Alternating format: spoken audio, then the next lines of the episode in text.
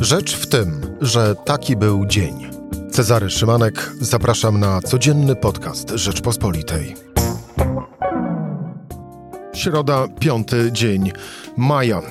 Fundusz Odbudowy. Polski Sejm dał wczoraj późnym wieczorem zielone y, światło na to, aby do właściwie wszystkich krajów Unii Europejskiej popłynęły pieniądze na odbudowę gospodarek y, po pandemii koronawirusa. Ale oczywiście skończyło się to wszystko jedną wielką burzą kurz powoli opada. Co z niego e, wynika, co widać, o tym już za chwilę. Moim gościem będzie Michał Kolanko. Rzecz w tym, że zapraszam Cezary Szymanek. Słuchaj na stronie podcasty.rp.pl. Włącz Rzecz w tym w serwisie streamingowym. Moim gościem Michał Kolanko, e, dziennikarz e, polityczny Rzeczpospolitej. Dzień dobry, Michał. Dzień dobry, witam serdecznie. Kto wczoraj wygrał w Sejmie?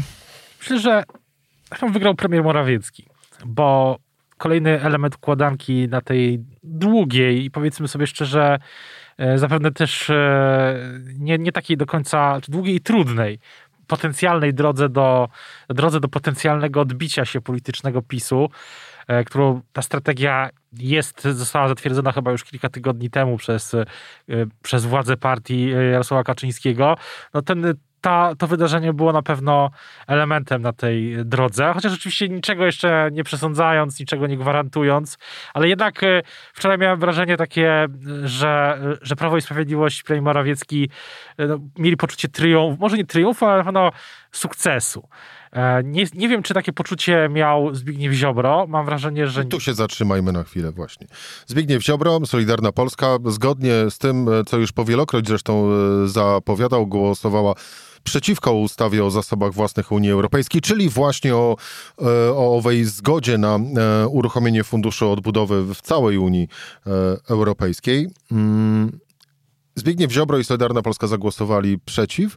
Tymczasem głosującą, a właściwie wstrzymującą się od głosu, ale chcącą głosować przeciw, przynajmniej słownie, Platformę Obywatelską, Współkoalicjanci e, Zbigniewa e, Ziobry odsądzali od czci wiary. Tymczasem w kontekście Zbigniewa Ziobry takowe słowa nie padły. No i teraz mogę się posłużyć takim dosyć popularnym zwrotem w internetach. No to czego nie rozumiecie? Znaczy, myślę, że im bardziej Prawo i Sprawiedliwość mówiłoby o tym, że Zbigniew Ziobro e, postawił na swoim, był przeciw, jest przeciw, E, blokował, czy chciał blokować, tym bardziej szliby na rękę Zbigniewowi Ziobrze, który był właśnie o to chodzi, żeby wbić tą, e, rozmawialiśmy już o tym, wbić taką flagę e, tej, na, z napisem suwerenność, polski węgiel i, i tak dalej, bo do tego się to wszystko mniej więcej sprowadza. Zwróćmy uwagę, że... Dlatego wczoraj Zbigniew Ziobro nie wystąpił na sejmowej nie, mównicy? Było widać, ja śledziłem cały dzień E, w zasadzie cały, cały wieczór też te wydarzenia w Sejmie i to było widać e, chyba dwukrotnie, czy nawet trzykrotnie Zbigniew Ziobro próbował zabrać głos, ale cały czas e, był, co, co, chwila był odprawiany z kwitkiem. No i to na pewno było dlatego, że było to po to, żeby nie dać mu, że PiS nie chce mu zbudować tej przestrzeni do tego, żeby swoją tożsamość wzmacniać, ale głosowanie się odbyło. Zagłosował tak, jak zapowiadał, ale zwróćmy uwagę, że Marcin Warchoł, wiceminister sprawiedliwości, który walczy o prezydenturę w Rzeszowie, zagłosował za.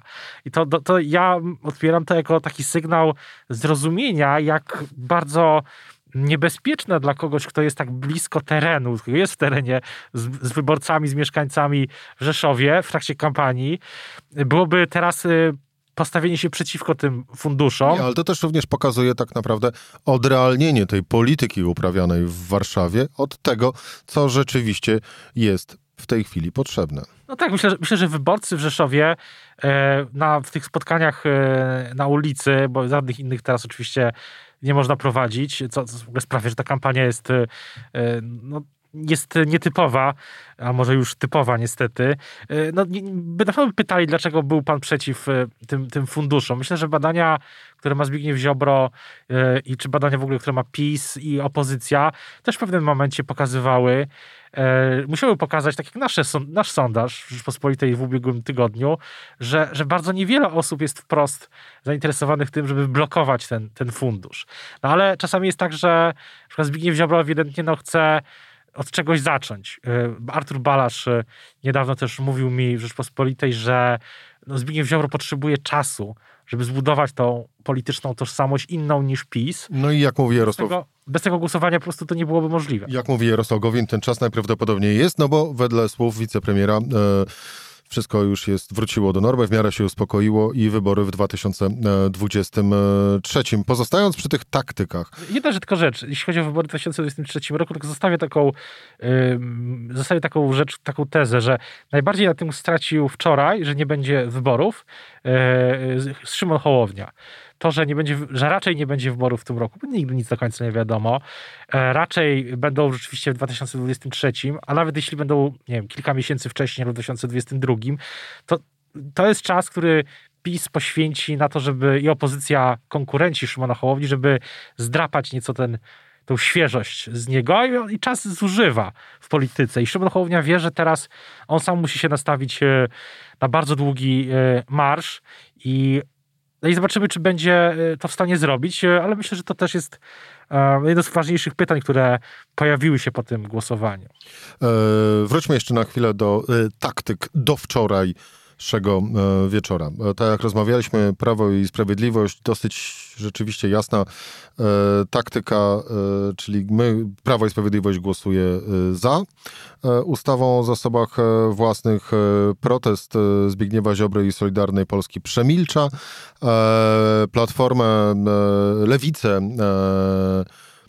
w samych superlatywach przedstawia, natomiast Platforma jest tym, tym złym.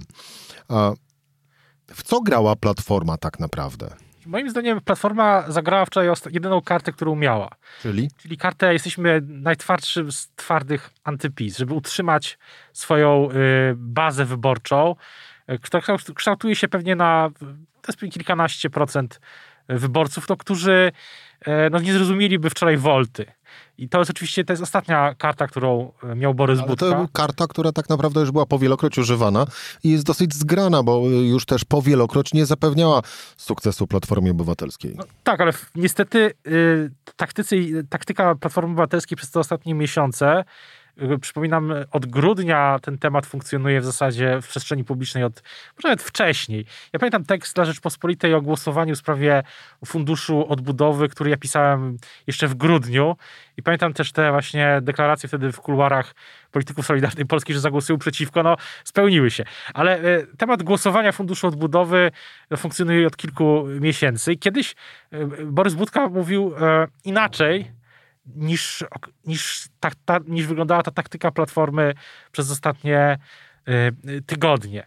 No i pytanie, czy ona oczywiście mogłaby być teoretycznie inna, bo ja mam takie wrażenie, że jednak ten twardy elektorat Platformy y, no nie ma specjalnie alternatywy, bo, nie, bo jak tak rozmawiam, widzę na Twitterze, to oni, ten elektorat uważa na przykład, e, znaczy wyborcy Platformy z tej twardej grupy, no i też niespecjalnie lubią Szymona Hołownię, już o Lewicy czy PSL-u to w ogóle nie wspominając, Lewicy zwłaszcza teraz.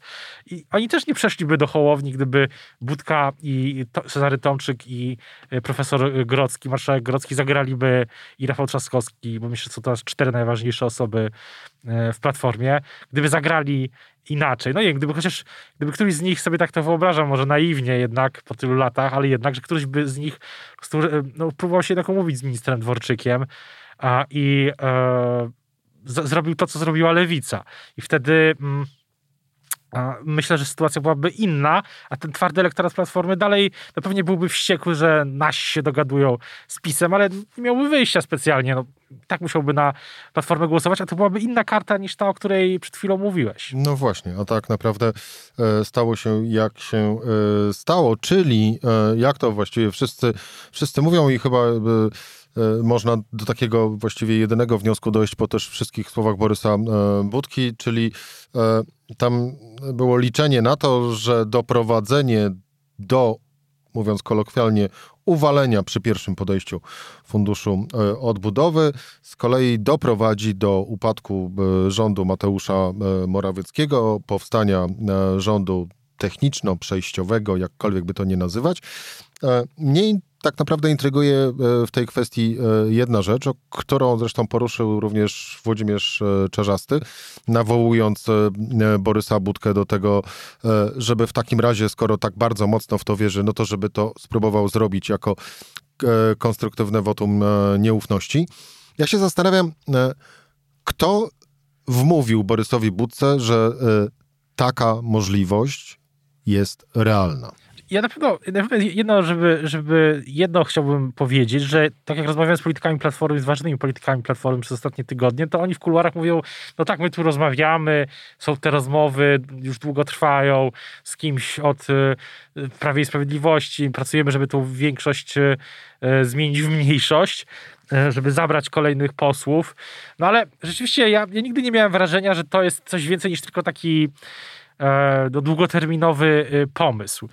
Natomiast y, wydaje się, że tutaj jeszcze jest jedna, jedna rzecz, że mm, Platforma uznała i to, to dlatego przesłanie Borysa Budki z tego wywiadu, który udzielił mi w grudniu, a ostatnio jest inne, bo Platforma zobaczyła, że, czy uznała, że możliwe jest więcej głosowań. Bo wydaje mi się, że startowaliśmy z takiego pułapu w grudniu, z pozycji, że jest tylko jedno głosowanie. I później, nie, później na przykład Donald Tusk, Cezary Tomczyk zaczęli mówić, że może być więcej głosowań. No więc... I się zakiwali. I, i, i, tutaj był ten, a jednocześnie tym, w tym samym czasie Lewica rozmawiała już z Michałem Dworczykiem i Waldemarem Budą, a później oczywiście z premierem Morawieckim. Tutaj zwróćmy też uwagę, że Michał Dworczyk no, jest takim multitaskerem, bo tutaj Narodowy Program Szczepień, tutaj Dolny Śląsk, tutaj Lewica, sporo tego. E, no na pewno Lewi- ten porozumienie z Lewicą e, no, wzmocniło i, i Dworczyka, i Morawieckiego. Michał, to na koniec. Podsumowując te całe wydarzenia do wczorajszego wieczora, czyli debatę, aczkolwiek użyję słowa debata w cudzysłowie, bo E, my niewiele się dowiedzieliśmy tak naprawdę. Mówię już o takim statystycznym wyborcy przeciętnym, e, o tym, co je, to jest fundusz odbudowy, a tylko ten wyborca słyszał słowne polityczne e, po, połajanki, ale podsumowując to wszystko, to największym wygranym całego procesu ratyfikacji przez Sejm, czyli tego pierwszego etapu funduszu odbudowy jest tak jak będę się tego trzymał premier Morawiecki.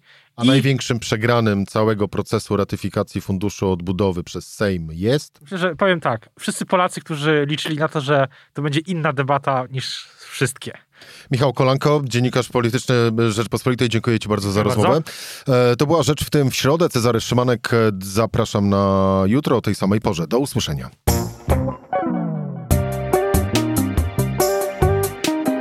Rzecz w tym to codzienny program Rzeczpospolitej. Od poniedziałku do czwartku o godzinie 17. Słuchaj na stronie podcasty.rp.pl. Włącz Rzecz w tym w serwisie streamingowym.